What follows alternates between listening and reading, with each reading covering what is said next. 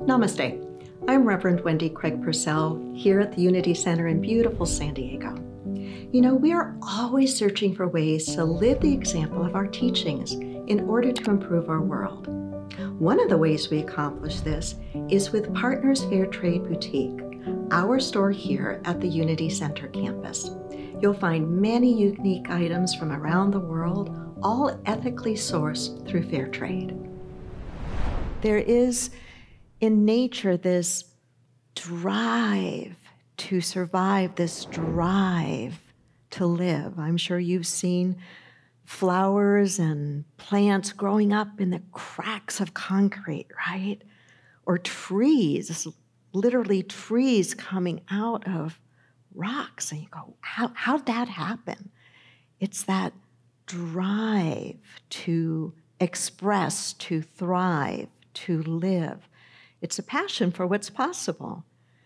As I was listening to the song and thinking about Jean Houston, who we're going to explore a bit today, her work and her main teachings and ideas, I have so many visions of her. I've shared the platform with her at Awakened World conferences that we held years ago together with the Association for Global New Thought in Palm Springs. I have a vision of her and a busload of participants in Dharamsala, India, or trying to make our way to Dharamsala, India for our very first dialogues with His Holiness the Dalai Lama. And you get to know people when you are on a rough bus ride for six, seven hours at a time. You know, who you are really comes out in, in a very authentic and real way. And, and Jean was, and to me still is, a larger than life energy and presence. How many of you are familiar with Jean Houston? Just a few of you. I hope that in what I share this morning that I think is of practical help to us individually, that you might be inspired to become more acquainted with her. She's still with us. She was born in 1937. She's an innovative scholar and philosopher. She's the author of 11 books. Um, one of my favorites, two of my favorites, are her books Jump Time and The Possible Human. And, you know, when she would teach from her book, Jump Time, she would literally be on a stage in front of a thousand or more people, and she'd have the entire audience get up on their feet and have us jumping together. And part of her, her focus in, in that work and in those seminars was this idea that we have this drive within us, we have this passion, we have so much that is possible within each and every one of us, whether we feel like we're a tiny little flower in a tiny little garden. There is that in us that is striving and wanting to stretch and grow and be. And part of her concept of this idea of jump time is that we are living in, and this book is a number of years old now, but it still applies, that we are living in radical times and that our life is not just meant for us individually, but that we have a divine appointment on the planet now. We have been born into this time in history, not only for our own individual expression, but for what we can do to help elevate the whole. She is often referred to in her work, often referred to as the evocateur of human capacities. I like that word, evocateur of human capacities. When my daughter Jennifer was looking through my lessons, helping with some of finding some of the readings, she said, Mom, what does evocateur mean? We don't use that word very often, do we? But of course, it comes from the idea of evoke, to pull out from within, and to be the kind of person, a teacher or a parent or a boss or a friend, that is an evocateur of the possible in another is powerful. It's a beautiful, beautiful gift. And Jean was and is an evocateur of human capacities. Some interesting tidbits about her. Her father was a comedy writer. And if you ever heard or saw Jean teach, that, that flair for the dramatic, the flair for the funny, the flair for, um, from, for larger than life. I think she got some of that from, from her dad. He was a comedy writer. He wrote for people like Bob Hope and George Burns, so no small comedy writer. Her father was a descendant of the Texan Sam Houston. Mm-hmm. She, Jean, and her husband um, participated in a United States government sanctioned research project on the effects of psychedelics. And when that research project was um, disbanded, she and her husband pursued what other methods, and this is where she kind of got her entry, I think, into eh, somewhat into New Thought and into the human potential movement. What other kinds of experiences could break open consciousness? She taught at Marymount uh, College, was a lecturer at Hunter College. Her very deep interest in anthropology brought her into close friendship with Margaret Mead. So she walked in some amazing circles. And she often spoke of this idea of the entelechy. Entelechy, say that word with me. Entelechy. Entelechy. Entelechy is a philosophical and metaphysical concept that originated from Aristotle and it refers to the realization or the actualization of potentialities, specifically in living organisms. According to Aristotle, all living things possess a specific potential or inherent capacity to develop and fulfill their potential. Can you see where this would be leading to, to someone like Jean Houston talking about this idea of entelechy as it relates to the innate potential within every single one of us? Do you ever find it easier to think about another person and go, oh, yeah, they've got tremendous potential in them. I can see it for them, I can hold it for them. Do you sometimes find it easier to think about that in relationship to somebody else than to yourself? Yeah, I, me too. And yet, it's not an either or. We want to hold that for each other I want to be able to look at you and know that you have tremendous potential in you, even if it's not been realized completely, hence the word potential, right? But we also need to own that for ourselves. For ourselves, that you are incredibly, as am I, filled with potential and capabilities that are needed. That are needed. We're hardwired for the gifts that are ours to give. Jean's work to this day revolves around the exploration of human potential. She emphasizes the idea that each individual has within them a divine purpose and that that divine purpose drives our life either consciously or beneath the surface and that we have the ability to fulfill it. I would say that maybe it's even more than we have the ability to fulfill it. We have the responsibility to fulfill it. The potential that's within us, I'm going to use the, the God word, but the potential within us, I think, is God's gift to each individual. And we honor or respect the divine or God, whatever you call that, to the extent that we Work to uncover it, to be that little flower in that garden reaching for the light. Jean emphasizes the importance of self discovery, self actualization, and personal transformation. Does that not sound like what we're involved in in New Thought? Absolutely. And through the techniques and the tools of visualization and meditation and prayer, these are the tools that we use to to fulfill our purpose, to, to keep us motivated on that path of fulfillment.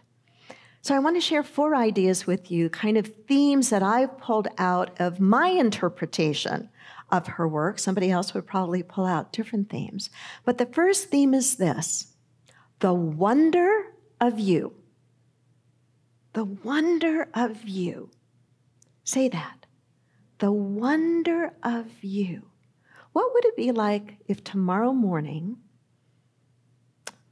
the first thing you did before your cup of coffee, you went into your bathroom, you turned on the light, don't comb your hair, don't brush your teeth, you look in the mirror, you smile, you say, Good morning.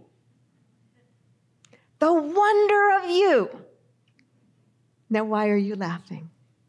It might be a stretch, right? Right? But what would that feel like if you greeted yourself with this idea of the wonder of you? You are wonderful. Each one of us is. Each one of us really is amazing. It's amazing that we're even here, right? It's a miracle that we're even here. But the wonder of you, there has never been someone exactly like you before, and there will never be someone exactly like you again. So, looking in the mirror, and this is not something Jean is suggesting, but looking in the mirror, greeting yourself with a good morning, and the wonder of you, the wonder of me, not from an ego sense, but from a sense that there is magic, there is purpose, there is brilliance, there is talent, there is incredible goodness in you. I love this quote of Jean's. You are not an encapsulated bag of skin dragging around a dreary little ego. You are an evolutionary wonder, a trillion cells singing together in a vast chorale, a symbiosis of cell and soul. I'm going to read that again. I just love that. You are not an encapsulated bag of skin dragging around a dreary little ego. Some of us in this room might resonate more with that statement.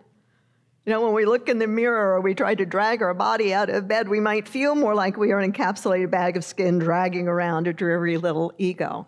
But we're not that. You're an, an evolutionary wonder. We are that. You are that. When we remember that truth, it shapes us. It's like fertilizer for the soul. It's like all good energy, all good vitamins, all good everything for the soul. Would you not agree that our families would be better families if each and every one of us really got the wonder of us and lived from the goodness of that in our families, would our families be better? Of course they would.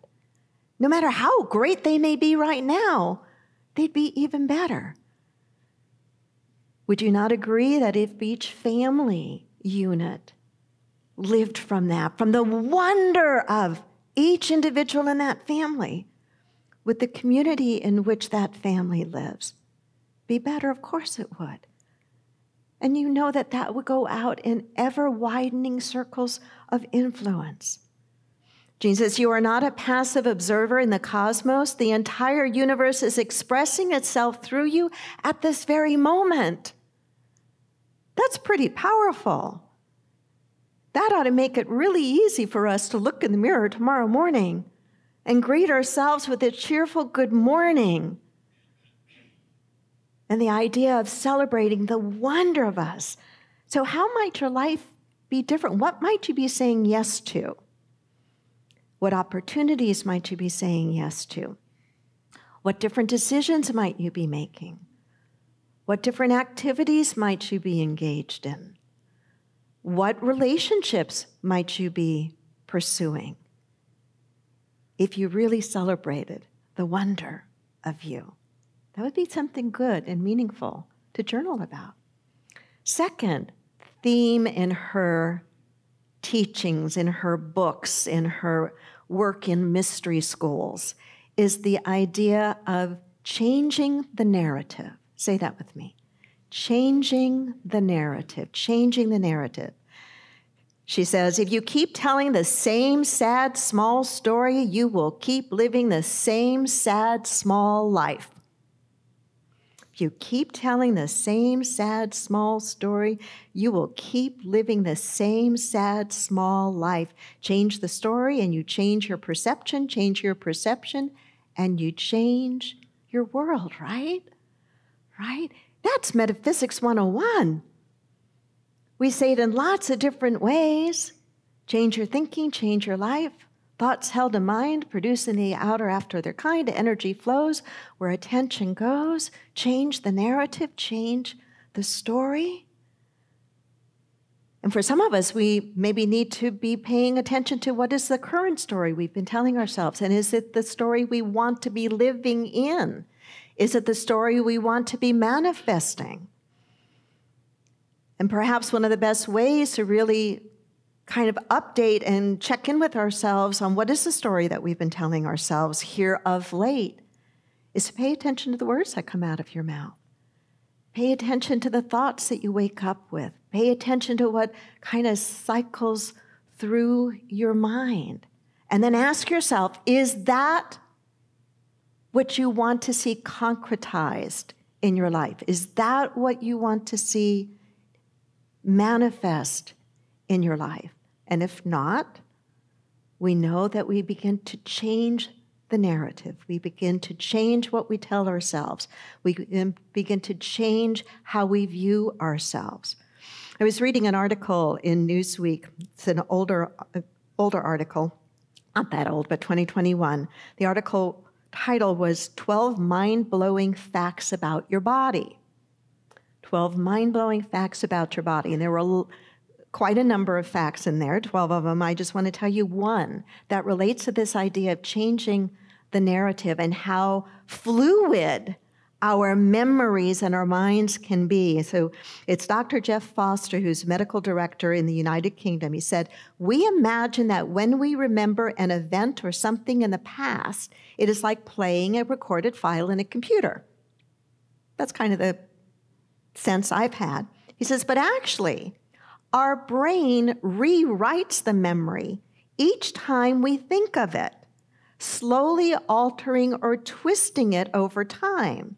Therefore, the childhood memories we cherish may have actually been distorted by our brains over many years. Not replaying the same one, but actually rewriting it. That's something to think about. And it's something that plays into the deeper exploration and, and self discovery of the narratives that we're telling ourselves. Are they really true? Are they helpful? Do they need to be rewritten consciously and deliberately? Third theme in her teaching, she uses the word, and I used it in, in our meditation time. She uses the word lure. She says, Be led by the lure, the lure of becoming you. The lure of becoming you. Say that with me.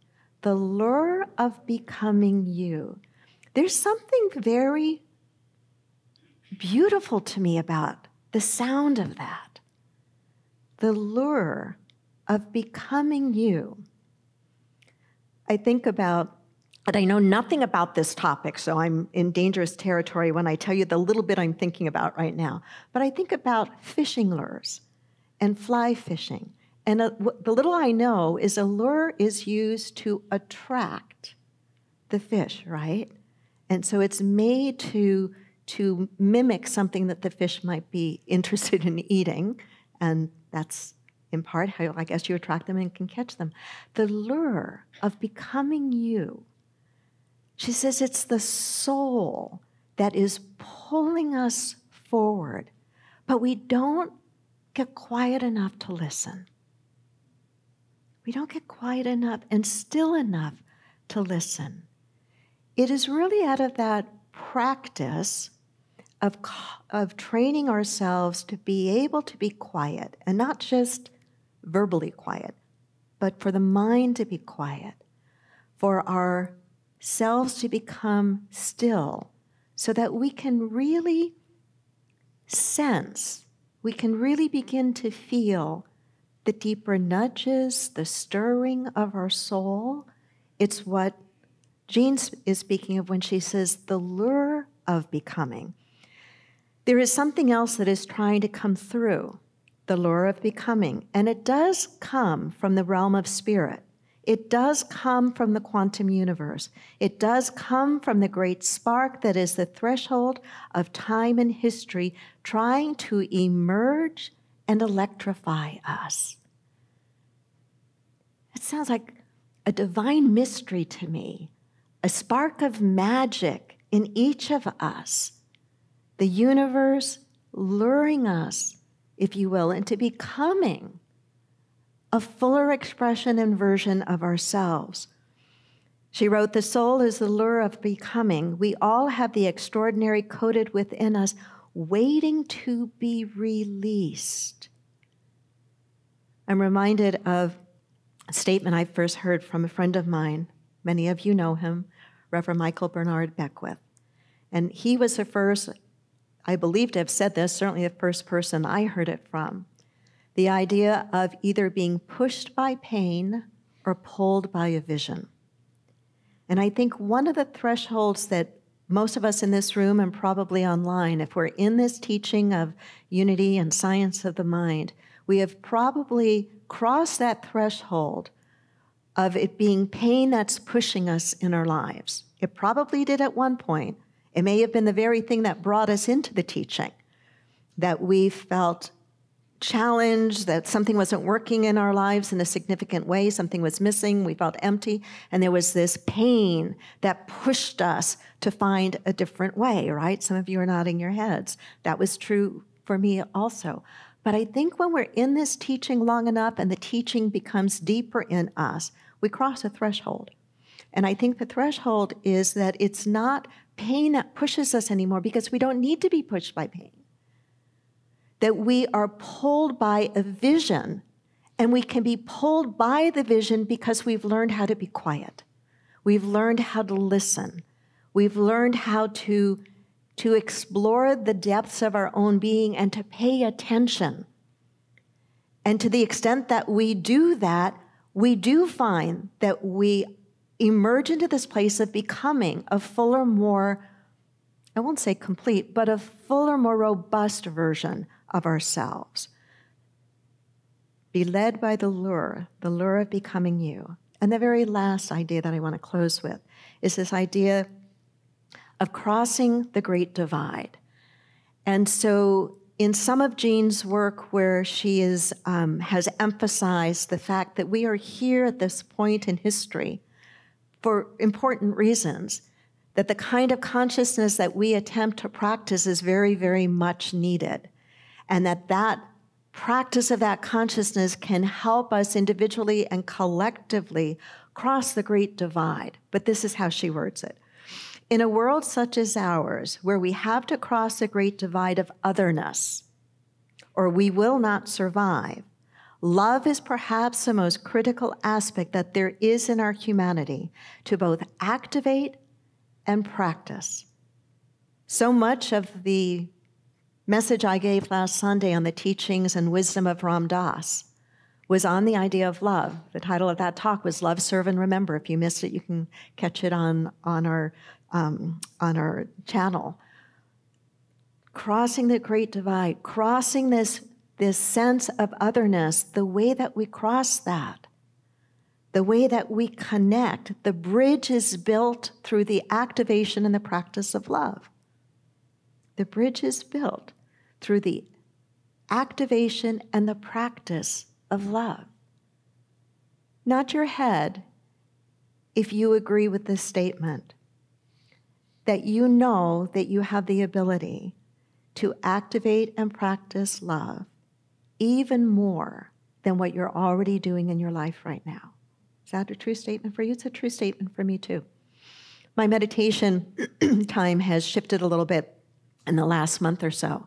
I find myself really, really working with and holding the energy of the prayer of St. Francis of Assisi, Lord, making his Make me an instrument of thy peace. Where there is hatred, let me sow love. And all of the beautiful, beautiful words there, and the emphasis on love, on the, the emphasis on activating in us All that is good. Not that we'll do it perfectly, not that we'll do it every time. That's, that's an unrealistic expectation. But we can make as an intention that we will activate and practice a little bit more than what we're doing right now. Just turning up the volume of love, if you will, a little bit more, the practice of love a little bit more. Jean says, the more you love, the more loving you become. That's just the way it works. It's a generosity of spirit. So when you get still, when you get quiet in your meditation time, in your practice, when you hush the voice of criticism, when you hush any self doubt that runs in your mind, what is the lure of your soul? What is moving in you?